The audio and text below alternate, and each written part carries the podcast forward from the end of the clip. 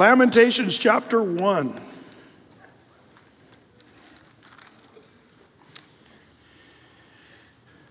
Science tells us that tears resulting from sadness, anger, fear, or joy may be, uh, in fact, whether science wants to admit this or not, but God's way of removing chemicals built up by stress from your body. Dr. William Frey II of Psychiatry Research Laboratories at the St. Paul Ramsey Medical Center, St. Paul, Minnesota, uh, believes that this is the case. Studies uh, that he's done uh, indicate that women cry five times as often as men, and that 85% of the women and 73% of the men thought that crying made them feel better. Most common reason for crying is sadness, followed in rank by happiness, anger, sympathy, anxiety, and fear. Tears. Isn't it interesting that Jesus shed tears? That God became a man and God cried. That's really something. Um, now, um, I, am not typically really a crier. Uh, I've not done a lot of crying as an adult male. And I just got to admit it, I've never been really comfortable when men cry around me. Um, I, I, I have to admit, there's preachers out there that are really talented ministers and preachers. I just can't watch them when they cry. And, and I love it. I mean, I think, wow, that's great. And you know, I, I'm not criticizing crying men because guess what? Jesus was a crying man. Uh, I sometimes wish that I had it in me to uh, maybe appreciate that more than I actually do, uh, or, or maybe even, you know, uh, have something in me. I wonder, Lord, is there something wrong with me? Because, man, it takes uh, quite a bit to get me to tear up a little bit. And, and, and yet, you know, Jesus was weeping over Jerusalem, but Jeremiah, he was called the weeping prophet. And before we go, well, what a wimp, Jeremiah. Well, you got to remember the days he lived, they were pretty horrific. There was much to cry about. But not only that, Jesus and Jeremiah uh, really uh, are comparable in so many ways. Not that, you know, Jesus uh, is any, you know, he's by far greater than any man that ever lived, but in the Old Testament, there are examples and illustrations of Jesus.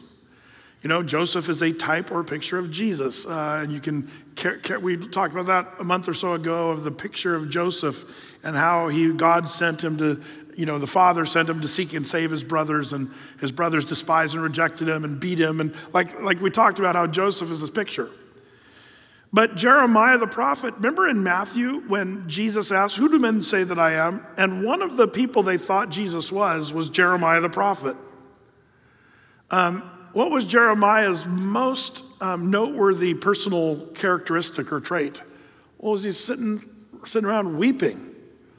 In fact, it, it, just like Jesus, remember, because when Jesus wept over Jerusalem, he said, Oh, Jerusalem of Jerusalem, if you'd only known in this thy day. What, what day? That was that day that Jerusalem saw him riding into Jerusalem on a colt of a donkey. He wept over Jerusalem. And of course, Jesus wept when Lazarus was in the tomb, and there's, there's examples. But isn't it interesting where Jesus was riding on the Mount of Olives down the hill on a colt of a donkey when he was weeping over Jerusalem? And most scholarship agrees that Lamentations is Jeremiah weeping over Jerusalem on that same mountain, only six centuries earlier. Here's Jeremiah sitting on the Mount of Olives looking over. Now, you remember that view is that classic view of Jerusalem, you know, where you see the Dome of the Rock Mosque, or shrine, I should really call it, and the Al Aqsa Mosque, and uh, where the Temple Mount used to be. Um, the mount is still there, but the temple's no longer there, of course. And it's overrun by Gentiles, just like the Bible said it would be. But Jeremiah had a view during this time. Remember, we on Sunday we kind of started an intro to Jeremiah's book on Lamentations here, and we learned that Jeremiah was writing this at that key time when Gedaliah was killed by the Ammonites. Babylon had already, you know, conquered Jerusalem after their third wave. So this is after 586 BC. And there's Jeremiah and a tiny group of Jews that are left, and Gedaliah is dead, uh, you know, and they've just got a tiny remnant, and they're all saying, What are we going to do now? The Babylonians are going to kill us, the leftovers of us. And they did not listen to Jeremiah, and they decided to go down to Egypt. But before they went to Egypt, Jeremiah was able to write down, with probably the help of Baruch the scribe, the book of Lamentations. And it's really quite um, a dirge, really. In fact, if you read the Septuagint, which is the Greek translation of the Hebrew Bible, the Old Testament, um, they don't call it lamentations. They call it, uh, well, the, the, the word in the Greek is the word that's used for dirge. Dirge? Yeah, this is the dirge of Jeremiah. uh, you say, well, man, that's, it's kind of a de- depressing poem. In fact, the book of Lamentations is a book of poems. Five poems, and there's some interesting things about this. Each chapter, you'll notice that most of the chapters out of the five have 22 verses in them. Chapters 1 uh, and chapter 2 has uh, 22, chapter 3 has 66, chapter 4 has 22, and chapter 5 has 22. You say, well, what's the big deal about that? Well, remember, the verses and chapters came in later, uh, centuries after the Bible was put together. Do you know that, right? But why does that matter then? Well, because the, the chapter and verse people, centuries later, saw that the book of Lamentations had natural divisions in it already. They didn't need to divide it up. And it was already marked and ordered, unlike much of the Bible. Do you remember in the Psalms, we, we came across what we called the acrostics? Or the acrostic psalms. What are the acrostic psalms? Well, they're psalms that were um, marked with letters of the alphabet. Where does the word alphabet come from? It comes from the Hebrew alphabet. That's uh, the first two letters of the Hebrew alphabet is Aleph and Bet.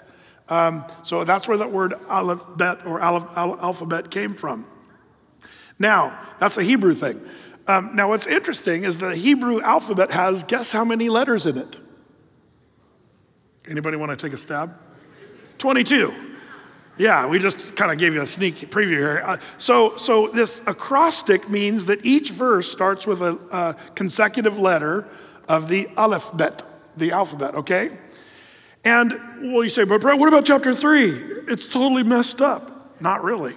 Chapter three has 66. Anybody want to take a guess at what Jeremiah does with that one? Does he go through the alphabet three times? No.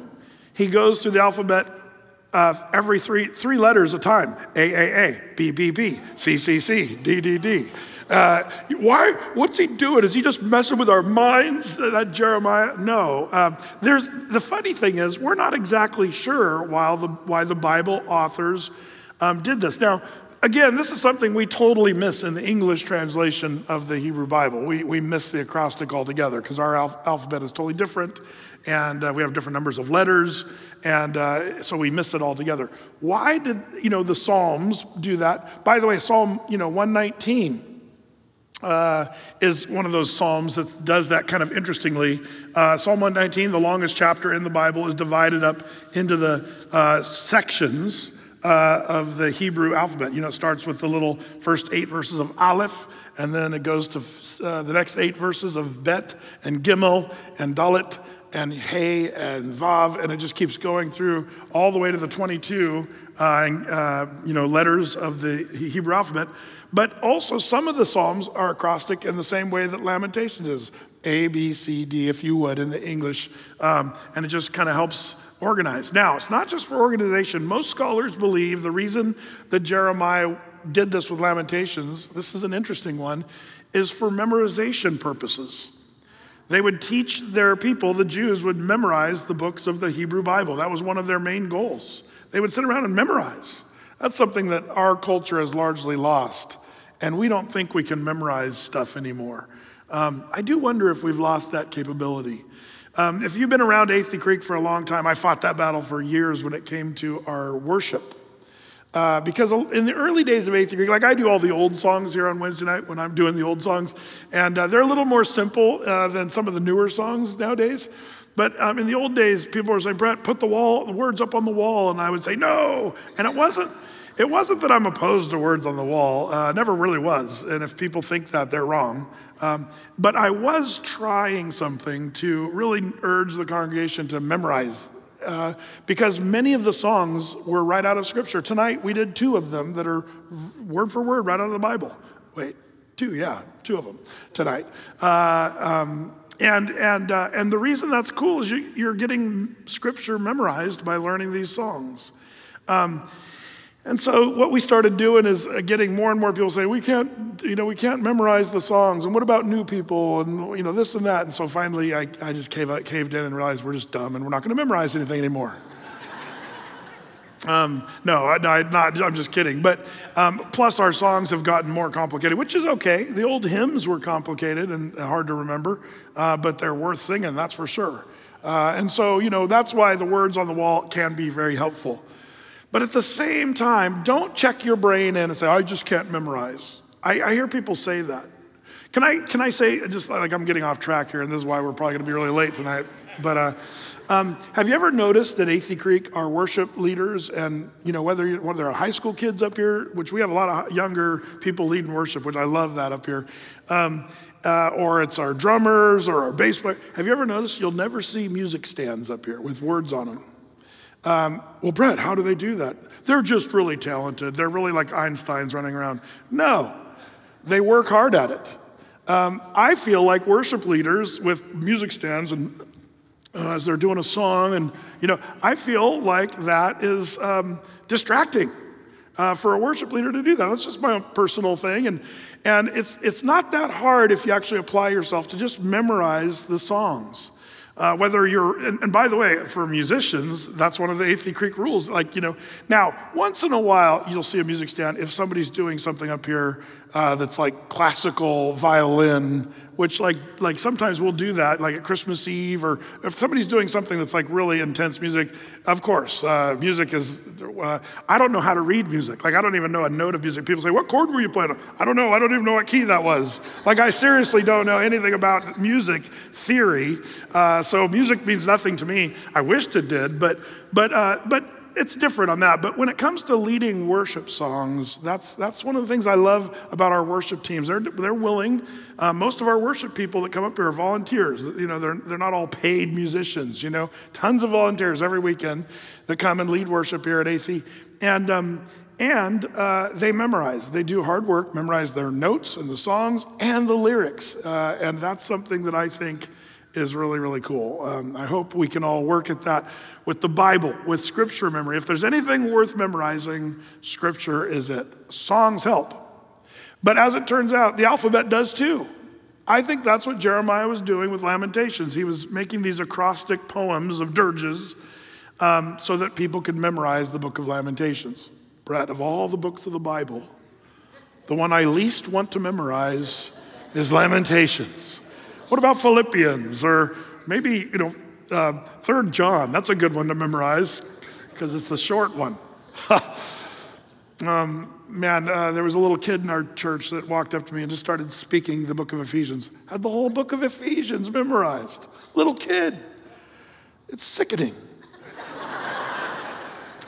I mean, uh, uh, now, now let me let me push back a little bit though, Mom don't be a Bible verse memorization Nazi. Uh, I know that sounds horrible, but I'm trying to make it sound horrible because there's, I, I, watched this as a children's pastor for years. There were some moms that were almost insane, like, my child shall memorize Bible verses, and, and you know, made them memorize scripture. And even with a little treat or a snack or something as a, mem- a reward, if that's the only reason they're doing it. And, and as an old children's pastor of many years, I watched a lot of kids learn to really hate the Bible because their mom was making them memorize it so much. I think mom and dad, maybe the best thing to do is give your kids a real love for the Bible first. Make sure your kids love the Bible. Um, I think instead of cramming memory verses down their throat, which it's okay to have memorization to a degree, but make it fun, first of all. And then also, um, uh, don't require them to memorize the whole Bible unless your child really has a propensity for that and loves that and kind of is given to giftedness in that. That's great. But be careful about force feeding them because that, that, that'll backfire on you when they get older. I've seen it too many times. Give them a love for the Bible stories. Give them a love for what God's word actually says so that when they get older, they'll, they'll study it with a real passion. And then memorization has meaning to them more so. Um, well, all that to say, this acrostic um, is five poems, five chapters.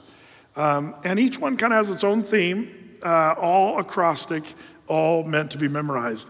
And it all means that you and I should say, why would God want the book of Lamentations memorized? That's a great question to kind of ask ourselves because um, of all the books of the Bible, this one has the, you know, earmarks of memorization with every single verse being marked with a order of the letter of the alphabet. What does that mean to you and me, and why should we look at it? Well, the Lamentation book is important, and we'll see why tonight. Dr. Alexander Whyte, one of the great expositors of the word from several generations ago, um, he said this about the book of Lamentations. He said, There is nothing like the lamentations of Jeremiah in the whole world. There have been plenty of sorrow in every age and in every land, but such another preacher and an author with such a heart for sorrow has never again been born.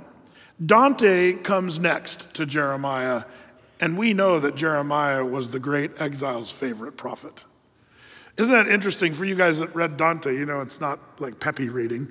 Um, but Jeremiah gets, you know, according to Dr. Alexander Whyte, is the top when it comes to uh, authors and mourning and sorrow. Um, but it's a powerful, powerful book. Um, and we read it because we want to learn from history. You've heard me say it a million times, but it's true. If there's one thing we've learned from history, is we've learned nothing from history. I was reading an interesting thing several years back, um, talking about you know radical jihadist Islam, and this author was trying to make a point that we haven't learned from history when, when it comes to Islam around the world, and why we're still wrestling with ISIS and uh, some of these, you know, uh, Al Qaeda and some of these. Why do they just keep raising their heads and when we think we've destroyed them and what's going on? Well, this author makes the argument we've learned nothing from history.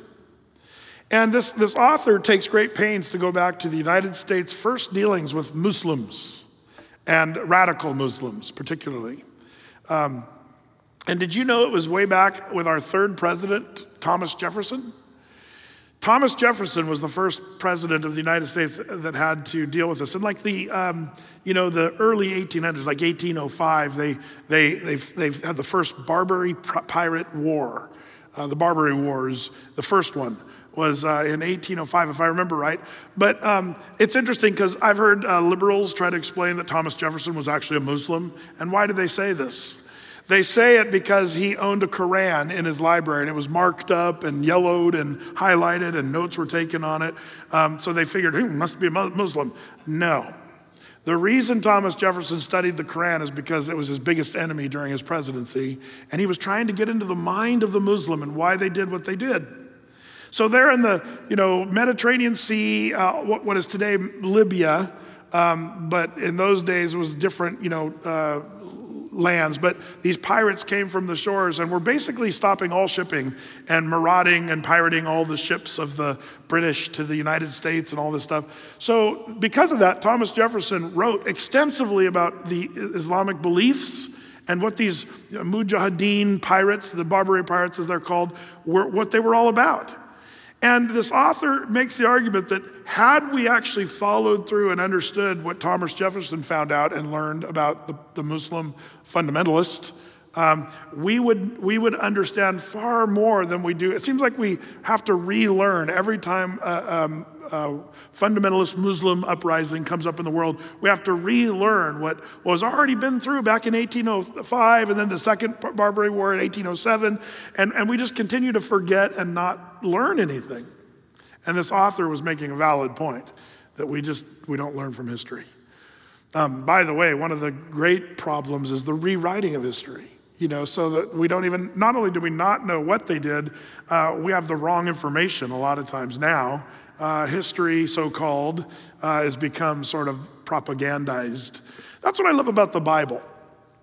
Uh, the Bible that we hold in our hands is the same Bible that they had hundreds and even thousands of years ago. So you and I get to get to read ancient history here and, and learn from Jeremiah and learn from Lamentations. That's the point.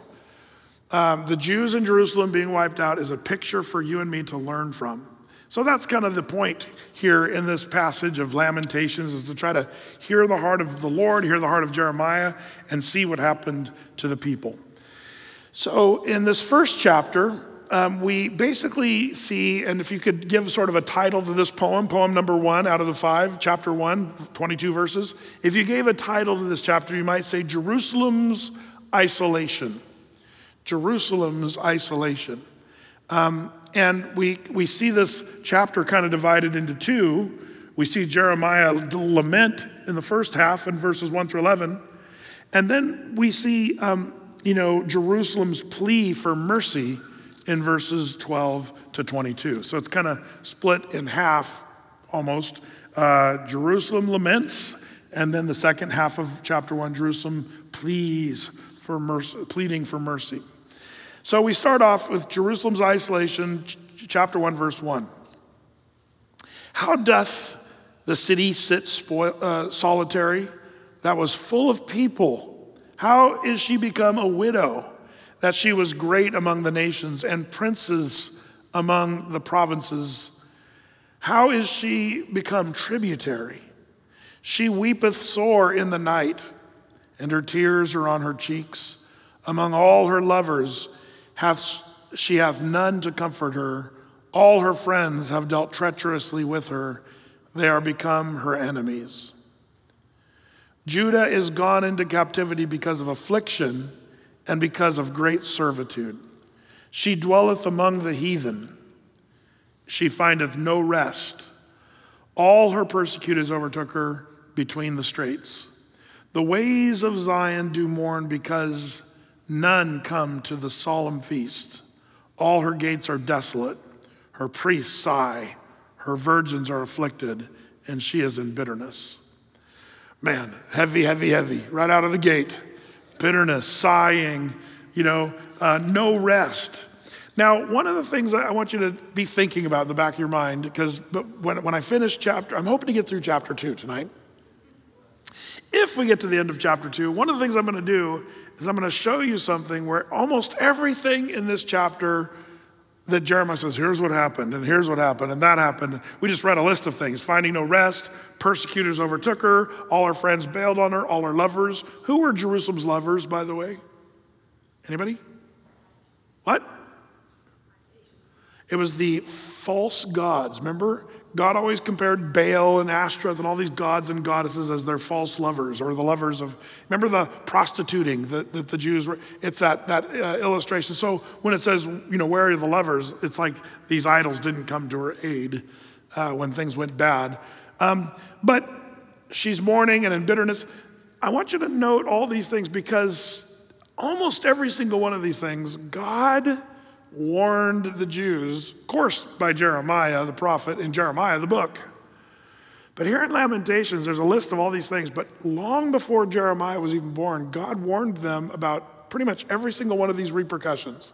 Everything that is mentioned here, and I'll, I'll show you that. But think, if you will, as we go through this, where in the Bible did God warn the Jews about all this stuff? We'll, we'll be thinking about that, and then we'll see if you're correct uh, at the end of our study. So, you know, we see here that um, Judah has gone into captivity because of her affliction. Um, she finds no rest and, and total desolation. Um, one of the things that's sad is, you know, the, the city was once celebratory with the feast and the festivals and all that. The, you know, the people, Feast of Tabernacles, the Feast of Pentecost, all the different things, the Day of Atonement, gone. It's just sitting there with smoke billowing as it just sits in rubble. Nobody's celebrating. And, and Jeremiah is painting this very depressing picture.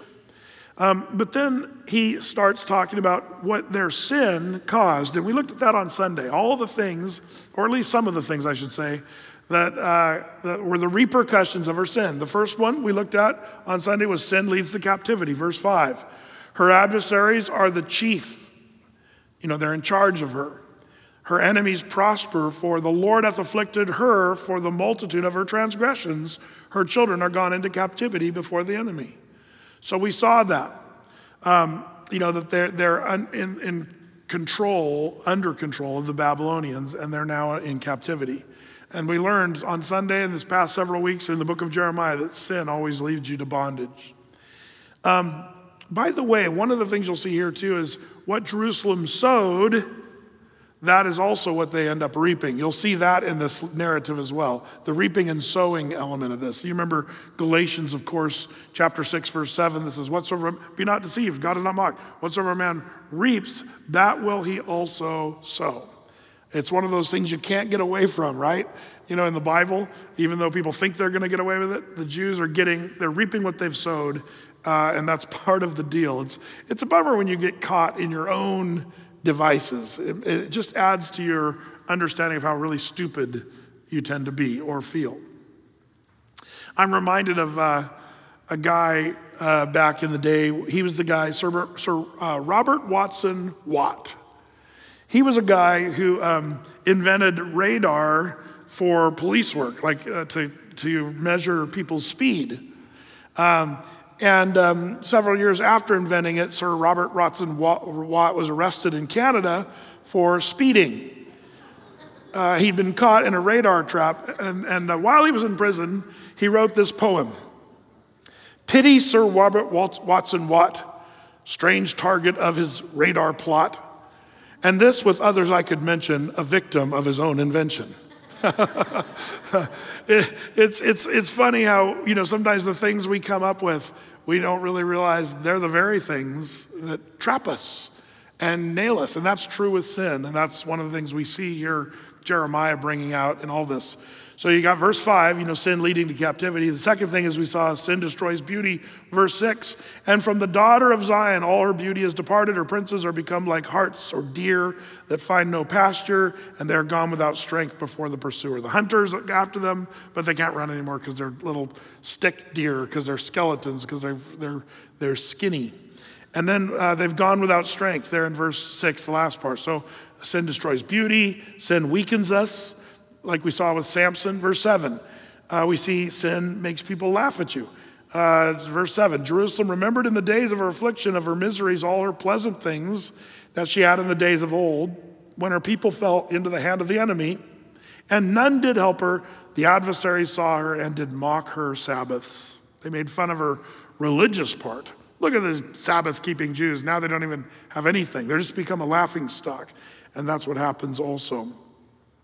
Uh, then we saw sin, sin brings about nakedness in verse 8. Jerusalem hath grievously sinned.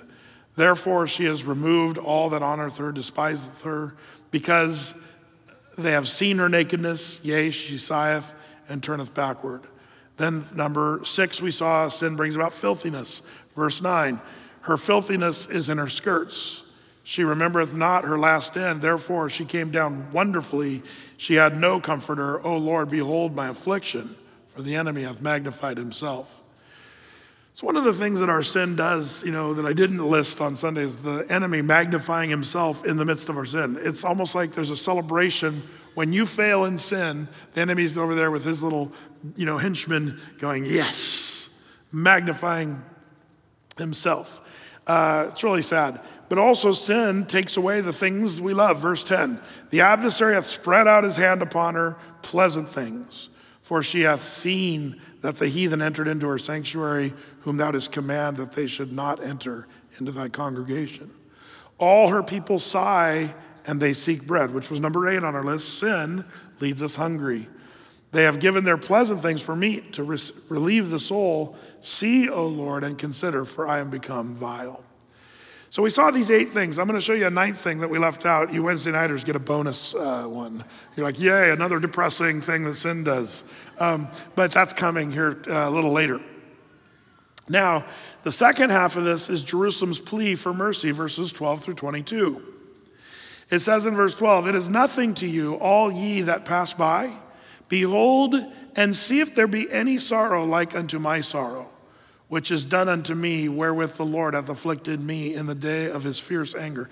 Now, this is Jeremiah writing as if he's Jerusalem and the Jews himself, not just Jeremiah personally. So he's kind of represented like Jerusalem saying these things. And one of the things I'd like you to mark is um, that Jeremiah is acknowledging the day of the Lord's fierce anger. And I, I just have to point this out. I know that sometimes I feel like I'm kicking a dead horse on this one.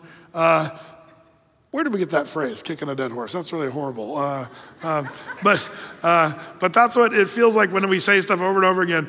But the reason I think I harp on this one is I marvel at how many churches and pastors will not talk about the Lord's fierce anger or his wrath or his justice or judgment or righteousness or holiness. It's really amazing how the Americanized, or really the world gospel now, has very little to do with judgment and wrath and more to do with, you know, yourself, making you happy and you, you, you. And, and really, uh, we got to remember what we are. We're, we're sinners deserving death and hell. And people are leaving that out. There's entire ministries, they'll never talk about wrath and judgment or the Lord's fierce anger. Well, that's just the Old Testament. Listen, the Lord is the same today, yesterday, and forever. The Lord never changes. That's something you have to realize. The God of the Old Testament is still alive and well. And as it turns out, if you read your Bible in the book of Revelation and kind of realize the way the end is going to work out for the world, it's going to include his fierce anger. You know, this little thing that Jeremiah went through is like a child's play moment compared to what's going to happen in the tribulation period that's coming. Read Revelation 6 through 19. Now, you say, Brett, I went to church and my pastor told me that Revelation 6 through 19 is describing, um, you know, AD 70 when Jerusalem fell. Um, and here's all you got to do is when you read it, ask yourself is this talking about a city or is this talking about a global situation? And it's a no brainer. If you read honestly Revelation 6 or 19, it's not about a city and the fall of Jerusalem in AD 70 by the Romans. It's about the, the earth, over all the earth. There's huge things that are going to happen. There's one story in the book of Revelation that talks about how there's going to be angels flying around in the world and the world's going to be confounded. Um, this is not Jerusalem when the Bible says a huge angel is coming. Remember the huge angel? He's going to put one foot down on the continent and one foot down in the ocean. And I'm not talking about at the beach, one foot in the water, one on the sand. It's this massive Mondo angel that's going to like Mediterranean, somewhere in Jordan or Iraq. Like he's this huge angel, you know. Um, it's funny how myopic we can tend to be about our own little thing and we can come up with our own little narrative, but read the tribulation period, Revelation 6 through 19. It's a global situation. And you'll also recognize modern things with the Apostle John trying to explain them. Uh, stuff that the Romans didn't have. What, what is it when John talks? Like, like he says stuff that cracks me up. There were giant locusts with flames coming out of their nostrils, with faces of men, and they had hair of women. And well, what is he talking about? What did the Romans have that looked like a giant locust with flame coming out of their nostrils and faces of men inside the eyeballs? The Romans didn't have that weapon. Uh, we do. That's called an Apache helicopter. I mean, like when you think about what John's trying to say, maybe, I'm not saying for sure, but maybe John was talking about modern weaponry. Um, and when you read it, you kind of go, wow, this is not the Romans conquering, you know, Jerusalem in AD 70. And by the way, they'll do that also. The same people that are preterists or um, even amillennial believers, um, they'll say that Matthew 24 is also all about Romans taking Jerusalem in AD 70. Again, I would argue that even Matthew 24, Jesus talks enough about global things. It's not just a city that we're talking about here. Um, and that's just one argument as to why uh, we think we're talking more about the last days, the end of the world. But the fierce anger is still part of God's future plan. And that should be known. If God is going to pour out his wrath on a Christ rejecting sinful world, shouldn't we talk about that so that people say, well, what, what do I need to do to avoid that? Um, and it's good news. The, all you need to do is accept Christ and be saved and forgiven of your sins. And then you won't be held uh, to that wrath. That's why 1 Thessalonians 5 says, The Lord has not appointed us unto wrath, but to obtain salvation through Jesus Christ. So, very important. I hope you're not duped by some of these guys that are trying to teach that, oh, the Lord doesn't, the wrath is not really, we're just going to talk about fun, happy things. Um, and uh, man, we're going to have happy people all the way to hell if we're not careful. Um, God forbid. God forbid. Well, the Lord says, you know, through Jeremiah, that the people were saying, Man, we've been afflicted in the day of the fierce anger. I've got that marked because that's part of God's plan. Verse 13, from above hath he sent fire into my bones, and it prevaileth against them. He hath spread a net for my feet. He hath turned me back. He hath made me desolate and faint all the day. The yoke of my transgressions is bound in his hand. They are wreathed and come upon my neck. He hath made my strength to fall. The Lord hath delivered me into their hands, from whom I am not able to rise up. The Lord hath trodden underfoot all my mighty men in the midst of me. He hath called an assembly against me to crush my young men. The Lord hath trodden the virgin, the daughter of Judah, as in the winepress. For these things I weep. Mine eye, mine eye runneth down with water. Remember, Jeremiah said, My eyes, like, my eyes are like a fountain. Remember that? This is the weeping prophet. That's where he gets that name. So he says, My eyes, verse 16, they run down with water because the comforter that should relieve my soul is far from me. My children are desolate because the enemy prevailed. Zion spreadeth forth her hands, and there is none to comfort her. The Lord hath com- uh, commanded concerning Jacob that his adversaries should be round about him. Jerusalem is as a menstruous woman among them. Pause there now. You say, but that's why does Jeremiah say this? Jerusalem being like a menstruous woman. We get all caught up in what he's saying. But back in Bible times, they weren't all weirded out about stuff like this, but it was just a fact. Um, do you remember um, the way that they dealt with um, the issue of the menstruating woman in the book of uh, Leviticus? Leviticus chapter 15, verses um, 19 and 20, tells us that it was kind of a bad deal. It wasn't like, you know, today, uh, but if a woman was going through that time, she would be excluded from everything. She would have to go outside of the camp. Um, and, um, and why did they do that? Um, well, it had to do with the ceremonial being clean versus unclean. And the, the interesting thing is that the woman was excluded from worship and everything good, you know. So, um, so really, that's the idiom that is being used here by Jeremiah under the inspiration of the Holy Spirit. That it's basically saying being an outcast and being left alone with no one there to help. Um, and, and it's just supposed to be kind of a, a mark of that desperation and sadness. Um, so that's really what's being said here isolation, uh, alone, untouchable, uh, no one's there to touch or comfort because of that condition. Verse 18 The Lord is righteous, for I have rebelled against his commandment. Here I pray you, all people, and behold my sorrow. My virgins and my young men are gone into captivity. I called for my lovers, but they deceived me. Who were the lovers of Jerusalem?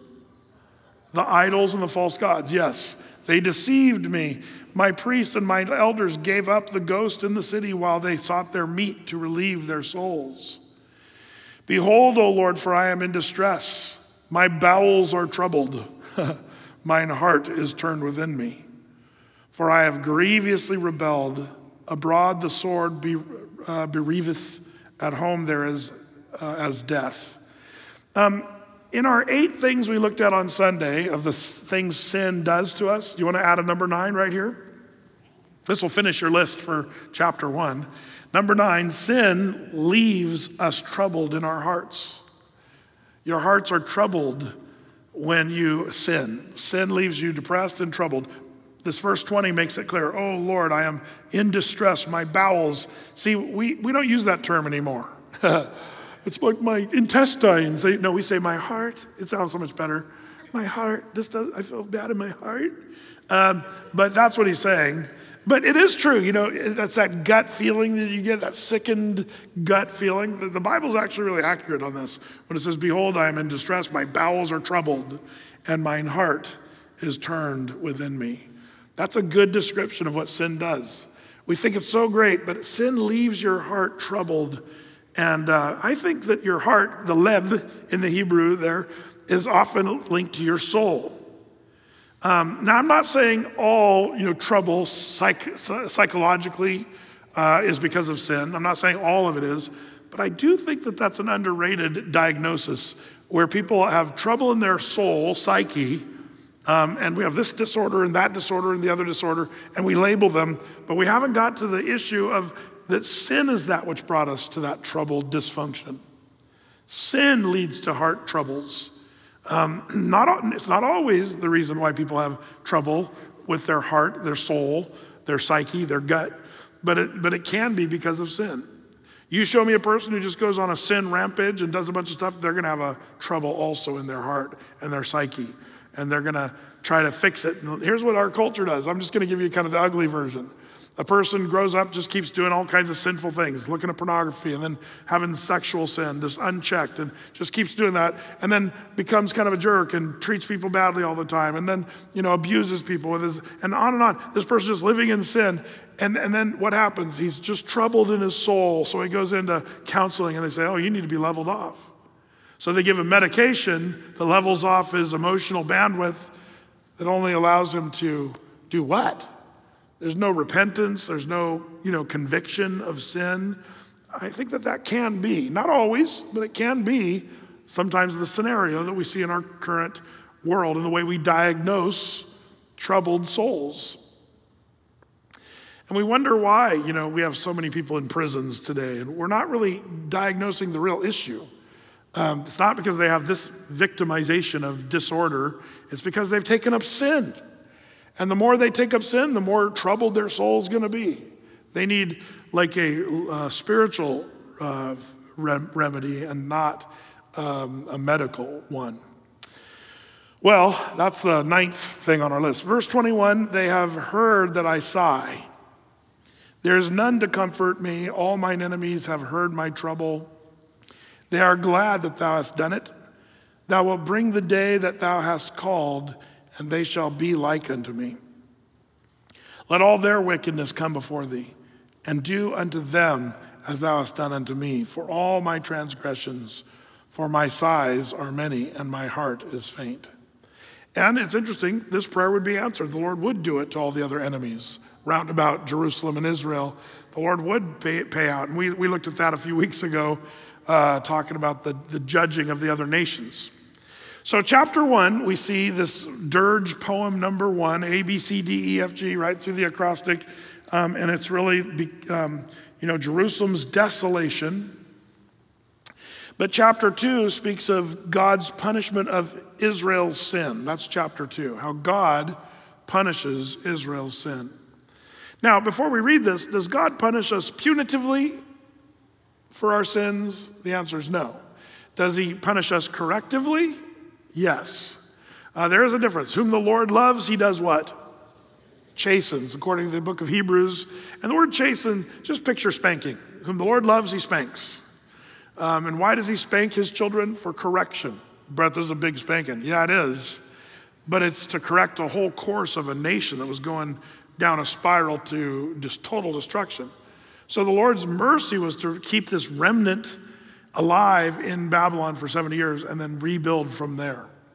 Um, and really, sometimes that's what the Lord does with us. And, and that's sometimes what a good parent will do with their child. You want to break down the will. Uh, you don't want to break down their spirit, but you do want to break down the will. And whom, whom the Lord loves, he chastens. And the Bible says you know, the, the parent that doesn't chasten or spank his child hates his son. That's what the Bible says. Spanking is a Bible thing, and, and don't, don't be duped, mom and dad, by this current popular thing where, you know, spanking is something you shouldn't do. Uh, most people do it wrong, and because of that, it tends to become very abusive. Um, and we've done whole teachings on spanking and how to spank children correctly and lovingly, and um, it's an important, important thing that our culture has lost and we wonder why we have so much trouble. Um, but the Lord models that here as he chastens his own people. Um, and that's what this chapter is about. Um, and what does the Lord use for a paddle? Uh, we'll see that here in this chapter as well. Verse 1 How hath the Lord covered the daughter of Zion with a cloud of his anger, and cast down from heaven unto the earth the beauty of Israel? and remembered not his footstool in the day of his anger. The Lord hath swallowed up all the habitations of Jacob, and hath not pitied, and hath thrown down in his wrath the strongholds of the daughter of, the daughter of Judah. He hath brought them down to the ground. He hath polluted the kingdom of the princes thereof. He hath cut off in his fierce anger all the horn of Israel. He hath drawn back his right hand from before the enemy and he burned against Jacob like a flaming fire, which devoureth round about. He hath bent his bow like an enemy. He stood with his right hand as an adversary, and slew all that were pleasant to the eye in the tabernacle of the daughter of Zion. He poured out his fury like fire. The Lord was an enemy. He hath swallowed up Israel. He hath swallowed up all her palaces. He hath destroyed his strongholds and hath increased in the daughter of Judah mourning and lamentation. And he hath violently taken away his tabernacle as if it were a guard of a garden. He hath destroyed his places of the assembly. The Lord hath caused the solemn feast and Sabbath to be forgotten in Zion, and hath despised the indignation of his anger, the king and the priest. The Lord hath cast off his altar. He hath abhorred his sanctuary. He hath given up into the hand of the enemy the walls of her palaces. They have made a noise in the house of the Lord as in the day of the solemn feast. So we know that um, he destroys this place of worship, the temple, and all this stuff. And later it would be rebuilt by Ezra, Nehemiah, and Zerubbabel, these guys that come back, you know, 70 years later. But there's a couple things here. First of all, isn't it interesting? The Lord says in verse 5 the Lord was an enemy, he has swallowed up Israel and has swallowed up all her palaces. Now, if you're technical, who was it that swallowed up Israel and destroyed her palaces? The Babylonians. So, if the Babylonians were the ones, then why is the Lord saying, I, the Lord, did that? Well, as it turns out, the Babylonians were the paddle or the sword, as the Bible even says in places, that the Lord used to correct his people, uh, the Babylonians. Now, here's something that's going to be hard for you to receive, but it's something that you should at least pray about and think about. Could it be that your biggest enemy in your life, think about who that is. Who's your biggest enemy? Don't name them right now. Sorry. My boss, uh, my husband. no, don't say that out loud. Um, who is your biggest enemy? And could it be that the Lord is using that enemy in your life just like he used the Babylonians with the Jews? Oh, thank the Lord it's not as severe as what we're reading about here in Lamentations, but sometimes the Lord can use something in your life that you think is just evil and from Satan, but maybe it's not. Could it be that something that seems, I mean, you know, when you, a Jew sitting there in Jerusalem, you see the Babylonians coming and killing everyone and crushing the city, the last thing on your mind probably is, oh, this is God doing this as a disciplinary judgment. Um, you think, no, this is the Babylonians crushing our city. When your boss get mad, gets mad at you at work, could it be that the Lord's trying to teach you something or show you something that's wrong in your own heart or your own attitude? I've found that the Lord oftentimes uses what we perceive as enemies to be that which the Lord is saying, I want you to learn and I want you to grow and I want you to, to, to be um, faithful uh, in following me. And I'm going to use this person, and, and until you learn the lesson, that boss is going to continue to come down on you all the time. Um, learn the lesson, and then you'll see the Lord take the paddle away. That's just a freebie for you. You can take it or leave it, but taking it is oftentimes going to shorten that time, uh, I think, uh, and that's something I'd be real interested in. And then in verse 6, the Lord has violently taken away the tabernacle, his palaces, the assembly, the feasts, the Sabbaths, the altar. All those things are gone. Isn't it interesting that when we have all that stuff, we don't really appreciate all that stuff. But then when it's all gone, now they're weeping and saying, Oh, the palaces and the tabernacle and the altars are gone. Now they're missing it. It's been interesting to see uh, in this last year when, you know, everything got locked down, how people are appreciating things. You know, um, it's been really fun. You know, when we opened the church up seven months ago, and uh, it was just so cool to see. It, it, did my heart good to see people come back in and, and um, with real joy and a real appreciation. Like there were literally hundreds of you that came in and tears came down your cheeks as you walked back into church, going, Oh, how I've missed fellowship, how I've missed being in the congregation. And, and I'm not sure all of us really even thought about it much pre COVID like, yeah, we go to church. That's what we do. We all get together, we fight the traffic, and we get in, find a parking space, and hopefully find a chair and get our kids checked in. But, but when it became something you couldn't do for a while, when you came back, you're like, oh, Lord, thank you for this. It's true. Behold how good and how pleasant it is for brothers to dwell together in unity. to gather. And there's a reason you tell us not to forsake the assembling of ourselves, as is the custom of some. And we start to get that. That's just one example. Um, I think I know a lot of you guys are have a new appreciation for electricity in your house. Oh, as you turn on the light switch, the light switch, oh, so nice. Before the ice storm, we're all like, yeah, whatever, that better be working. You know, that electricity, P- PGE and all these guys are, you know, we gotta, but, um, but now it's like, oh, I'm so thankful we have warmth in our house. After a lot of us, 10, 12, 15 days, no, no electricity. That's a long haul for a lot of us. But you know, um, I wonder about this. The people now, they're longing for that, when before they're like, yeah, whatever, we'll have the temple and the feast, but we also are going to do Baal and all the other stuff. And I got to say, especially to our online crowd, which we're so thankful for people who've done watch parties and this whole season of that. But there's coming a day where we're, we're going to have to kind of acknowledge that there's still the gathering of the saints that needs to take place. And you say, well, Brett, we're doing that um, at our house. We've got like 10 or, and when two or more are gathered, Lord's of the Mist. And that's all true, and we celebrate that. We really do.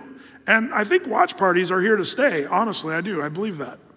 Um, especially because when we lift all the number restrictions at Athey Creek, the whole staff, we're, we're horrified of what's going to happen. we predict that first Sunday we do that, it's going to be mayhem. Because right now, you know, the 10 o'clock service sells out in like six seconds.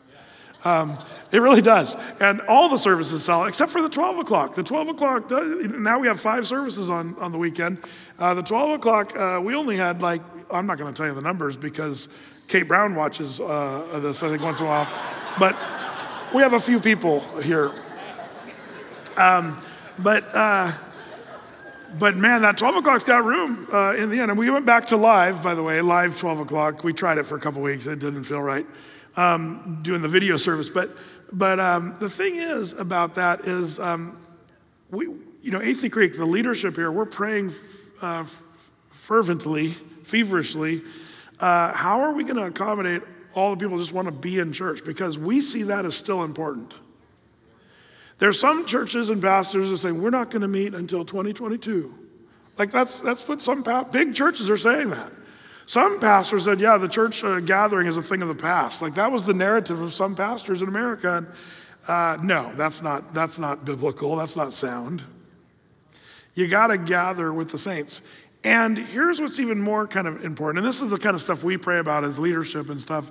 Um, what's a real church? What quantifies a real church? People wonder about that. Well, we just like to have church in our home. And well, do you have elders and pastors and deacons? Because a real church has those things according to the Bible. If you don't have that, you're not really a real church. Well, Brett, well, what do we do? Well, that's what we're praying about. And, you know, maybe the Lord wants us to be creative with watch parties and, and get some elders within those watch party groups and have them be like we're, we are being creative. So, Athey Creek, we've tried to take it from all approaches. We, we've opened our building, but we still have as strong of an online presence as we know how to do because we see the online uh, methods. That's something that people just, it's what we can do now. Some people, that's all they got. Um, our online church has grown exponentially in the past year. Um, you know, some of these prophecy updates, um, when you go with YouTube and our uh, all the different platforms, our website, and all, we got uh, like a half a million views on our prophecy updates. Like that's amazing to me. How many people are are taking in the word from from Athey? But what happens when we want to get everybody back in the building? That's what we don't really know. Um, we're praying about, you know, building finally phase two. If you don't know, if you're new here, this is just phase one of this building. And uh, the way this building was built is you see the two pads out there on the backside. That's that's the children's wing that's not there. So we built this shell, threw up some walls here, and made children's classrooms uh, temporarily. And then the goal is someday to build the children's wing over on that overside and then take all these walls out. And then that makes this sanctuary quite a bit bigger. Um, and, uh, and the parking lot and everything, we've got plans and it's already approved by the county. It's just, uh, it's always been kind of out of reach, uh, just seemingly financially. But that's something we're praying about. And would you guys join us in praying about that? Because we do feel that it's important for people to gather together. Some people say, well, what about these giant churches and mega churches? I'm with you. I get it why people don't like mega churches. Don't come here then. There's a lot of great churches. If you're complaining about that, great. I can recommend some really awesome small churches. And, and I think small churches are sometimes better in some ways. Big churches are fun because there's things you can do and resources that we have that we get to do around the world and stuff. The reach is a little different. It's, it's kind of cool. I see strengths in both the small church and the big church. I really do. I never wanted a big church. Thanks a lot, you guys. it's, all your, it's all your fault. Um, I really, I really didn't. Uh, I wanted a, me- a nice medium size, you know, 500 to 1,000 people, 1,000, no more. Um, I shouldn't tell you guys this, but it's true. This is a true story. I told my daughter years ago, Casey, um, I said, you know, because she said, Dad, what are you going to do if you have to go to four services? Because uh, we were doing three services back in the school back in the day, years ago. And I said, Four services? I can do four services. What if you have to go to five services? And then this is horrible. I, I, was joking, and Casey knew it. I said, Casey, if that happens, you know, here she is like, cheater higher. I said, just take me out in a field and shoot me. That's what I told her. now, I forgot that I told her that. And so, so uh, a few Sundays ago, I announced uh, we're going to do our fifth service. And, I, and, then now, and then the last week, I started teaching that fifth service. And uh, I got home, and Casey said, You know, Dad, um, should I go start cleaning the gun? like, uh, you know, um, so it was kind of like, uh, oh, yeah, I forgot about that. But, um, but in my defense, uh, that's not on one day yet. Uh, we do that Saturday and Sunday and all that. But, um, but it, is, it is fun to watch what the Lord's doing. But we're praying about what the Lord would have us do. Why? Because we are very committed to people not forsaking the assembling of themselves together, even in the larger group. Acts chapter 2 says they continued steadfastly apostles' doctrine, breaking of bread, prayer, fellowship. But it said they did it in the temple daily and also from house to house. The temple was the one where there were thousands of people. That's the early church. They did that, thousands of people. And remember, one of those services, Peter preached, and 3,000 people were saved in one service. So that was a, that was a mega church back then. The house to house thing also needs to happen, where people have smaller groups of friends, and that's Acts 2.42 as well, that whole section of Acts, and we're committed to both of those. So keep that in prayer. We don't want to take for granted the things that we have and what we're called to do.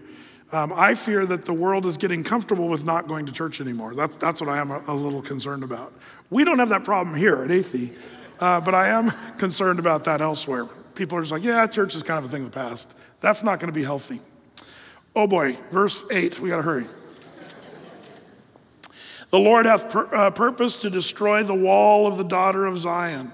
He hath stretched out a line, he hath not withdrawn his hand from destroying. Therefore, he made the rampart and the wall to lament. They languish together. Her gates are sunk into the ground. He hath destroyed her broke and broken her bars.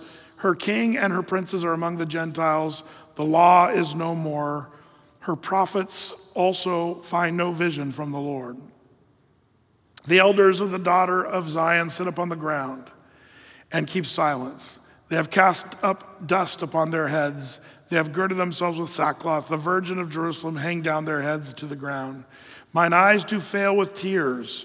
My bowels are troubled. My liver is poured upon the earth for the destruction of the daughter of my people. Um, pretty gr- gruesome graphic language. Your liver being poured out upon the ground. That's a problem. Uh, you kind of need that. Um, uh, because the children and the sucklings swoon in the streets of the city. They say to their mothers, Where's the corn and the wine?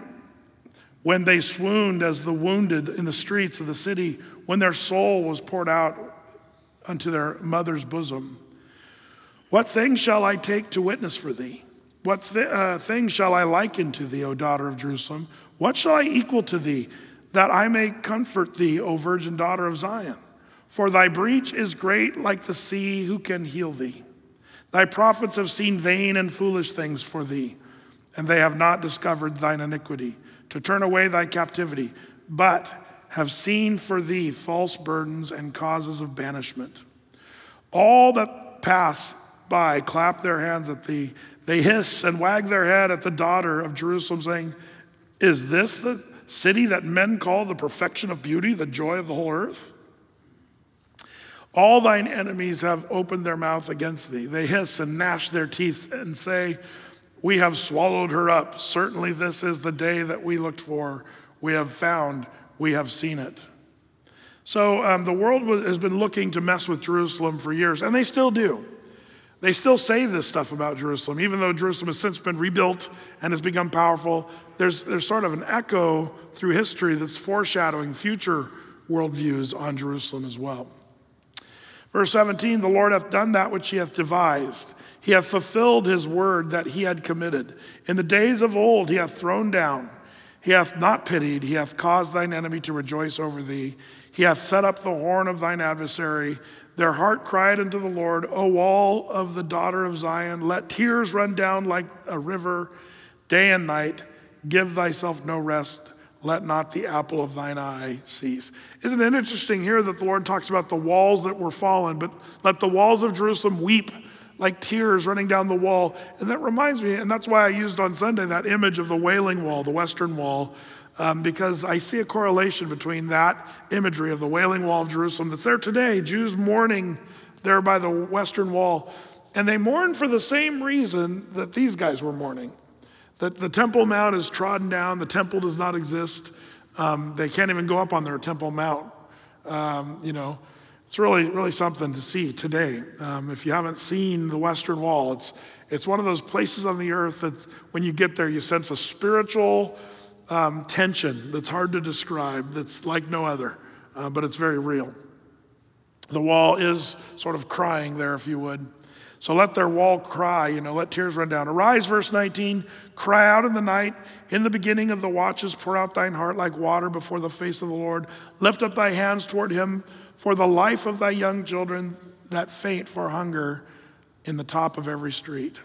Behold, O Lord, and consider to whom thou hast done this. Shall the women eat their fruit, and the ch- children of, the, of a span long? Shall the priest and the prophet be slain in the sanctuary of the Lord? Um, now we know verse 20, and this is horrific, but um, in the last siege of Jerusalem, um, the Bible was right and even predicted this before it happened that the women would be eating their children, cannibalism, because they were all starving. And it's just this horrible place that uh, Jerusalem was in. It's like the worst thing that you could think of in humanity that could ever happen. But that was predicted, and that's what actually happened. Verse 21 The young and the old lie on the ground in the streets. My virgins and my young men are fallen by the sword. Thou hast slain them in the day of thine anger. Thou hast killed and not pitied. Thou hast called as in a solemn, day my terrors round about, so that in the day of the Lord's anger none escaped nor remained. Those that I have swaddled and brought up hath mine enemy consumed. Nice depressing place to finish off our. Uh, but before we go, like I said, and give me just a few more minutes, if you would, because there's something I want to show you, and that is this. The Lord lovingly, compassionately, vehemently tried to warn the children of Israel that all of this stuff would happen. Everything from, um, you know, the women eating their children to their walls being crushed to the temple not existing to, you know, everybody dying on the hills. Like the Lord for centuries, for centuries warned the Jews. Sometimes I wonder if the century thing was the problem. It's almost like the longer the Lord warned people, the more they're like, ah, he told us that 500 years ago, whatever. But I worry that today, when the Bible talks about the tribulation period and the wrath that's to come, we've been hearing that for centuries. When did the Lord first warn the children of Israel? There, there's actually an amazing chapter, um, and we don't have time to do this fully, but it's an amazing chapter in Deuteronomy chapter 28. Um, now, uh, if you want, good luck with this, but I'm going to list some verses here.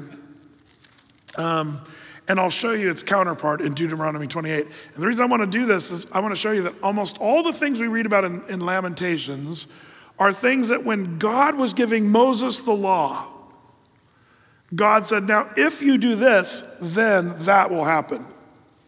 If you do the other, then that will happen. The Lord's, it's all these if then statements. So um, jot down in your notes, if you want to do this quickly, um, Lamentations 1 3. And the corresponding sp- scripture is Deuteronomy 28 65. Deuteronomy 28 65 says, And among these nations shalt thou find no ease, neither shall the sole of thy foot find rest. but the Lord shall give you a trembling heart, uh, failing of eyes, and sorrow of mind. This is the Lord way back in Deuteronomy, hundreds and hundreds of years earlier, saying, when you get in the promised land, when you get kings, don't follow the evil things of pagan gods and deities because you'll, you know, you, you'll be um, uh, finding no ease in the sole of your foot will have no rest. And like Lamentations 3, it says, You will find no rest. All your persecutors have overtaken you. See, there's a corresponding lamentation that goes with the Deuteronomy. Let me give you other ones. Uh, verse 5, talking about um, you know, her adversaries, the Lord afflicting them, and her children going into captivity. The corresponding is two things Deuteronomy 28 32 uh, let me just read that to you 28 32. It says, Thy sons and thy daughters will be given to another people, and thine eyes shall look and fail with longing for them all the day. In other words, your kids are going to be taken into captivity. Not only Deuteronomy um, 28 32, but also uh, verse 44 also corresponds with verse 5. Lamentations 1 5 is 28 44. He shall not lend to thee, and thou shalt not lend to him. He that shall be the head and thou shalt be the tail. The Lord is saying there's going to be people leading you and governing you. Um, look at verse 6. The corresponding verse is Deuteronomy 28 25. The Lord shall cause thee to be smitten before thine enemies. Thou shalt go out one way against them and flee seven ways before them, and you'll be removed into all the kingdoms of the earth. This is the Lord hundreds of years earlier saying, Don't do this stuff. That's chapter, um, chapter 1 of Lamentations, verse 6 that corresponds with Deuteronomy 28 25. Man, I could go on and on. Uh, let's fast forward to verse 18 of chapter 1. The Lord is righteous, uh, um, for I have rebelled against his commandment. Um, uh, I pray you, all my people, behold my sorrow, my virgins, my young men will go into captivity. Deuteronomy 28 41 says really the same thing. Thou shalt beget sons and daughters, but thou shalt not enjoy them, for they will go in to captivity. This is the Lord lovingly, carefully warning the people this is what's going to happen to you if you do this, but they didn't believe. Man, we could go on. Look at chapter 2 of Lamentations, verse 9. The corresponding verse with 2 9 is Deuteronomy 28 36. It says, The Lord shall bring thee uh, and thy king, which thou shalt set over thee, unto a nation neither which thou or thy fathers have known. And there shall, they shall serve other gods of wood and stone. That happened. And that's what it says um, there in verse 9. Her gates are sunk into the ground, broken her bars. Her king and her princes are among the Gentiles, and the law is no more. The prophets also find no vision. See, corresponding scripture, and I could just go on and on. Verse 15 is Deuteronomy 28 37. Chapter 2, verse 20 is Deuteronomy 28, verse 53. Uh, chapter 2, verse 21 here in Lamentations is Deuteronomy 28, 50. Um, you know, this whole thing about women eating their children, that's, that's Deuteronomy uh, 28, 53. Like all of these things were predicted very much in detail. Okay, Brett, what's the big deal? The big deal is twofold. One, these people didn't believe the Lord because maybe it was centuries. They heard this for centuries. And they said, yeah, whatever. Even when Jeremiah came on the scene and tried to warn them in the immediate time, for some reason the people just said, yeah, whatever. I, I worry about our culture, and especially even sometimes the church. We get calloused because, well, we've been hearing about the second coming of Christ for hundreds of years. Brett, you've been talking about the rapture of the church for 25 years. And to me, 25 years, that's nothing. For a day with the Lord is as a thousand years, and a thousand years with the Lord is as a day. Do you realize what 25 years is? A blip on the screen, a microsecond. And, and yet, I, I worry that Christians and worldlings alike, we, we, we've heard these things for centuries, so somehow we think they're not going to happen. The rapture of the church, the tribulation period, the time of God's wrath being poured out upon a Christ rejecting sinful world. But I have to tell you, the tribulation period's coming, and it's going to be worse than the time of Jeremiah. And it's going to be global. So that's the first thing. The second thing is because of that, you and I should be the people who are speaking the truth about these things. I would rather be a Jeremiah in Jeremiah like days who's just proclaiming the truth in the middle of the, the, the you know, people that are criticized, oh, doom and gloom, and talking about wrath and judgment. We're just going to talk about hope and victory and, and uh, wealth and happiness and our checkbook and happy marriages and all the things that are good. All those things are good, and we do talk about them, but, we're, but, but the church needs to hear about the other too. So you need to help with that. Don't be like the false prophets. There were hundreds of those during the time of Jeremiah. Oh, it's all going to be great. But we need to be able to speak the truth, and we've got plenty of good things to say. So the bad is something we preach, but we also get to say, but God loves you so much that he gave his only begotten Son. That if you give your heart to Christ and you get your sins forgiven, and if you become saved, then you are not appointed to that wrath that's coming. Uh, that's what we did last Sunday. That's what I hopefully do every single Sunday is present the gospel. And even when we hear the bad news, we can always end with the good. Amen? Amen. Lord, I pray that you'd help us to take heart, Lord, in these scriptures. We, we want to learn from this history. Um, we don't want to just blow off what Jeremiah is saying here in these lamentations. Um, it seems like these lessons were learned too late for Israel on that day. But may we learn from the lessons of Lamentations today, and that we would be uh, saved, and also that we would lead others to know the saving grace of the cross. Um, Lord, that we'd be all about your love for a sinful world that you gave your only begotten Son. Lord, bless these, your people who've carved out time to study depressing chapters and lamentations, but we pray that they would do their work on our hearts tonight. In Jesus' name, amen.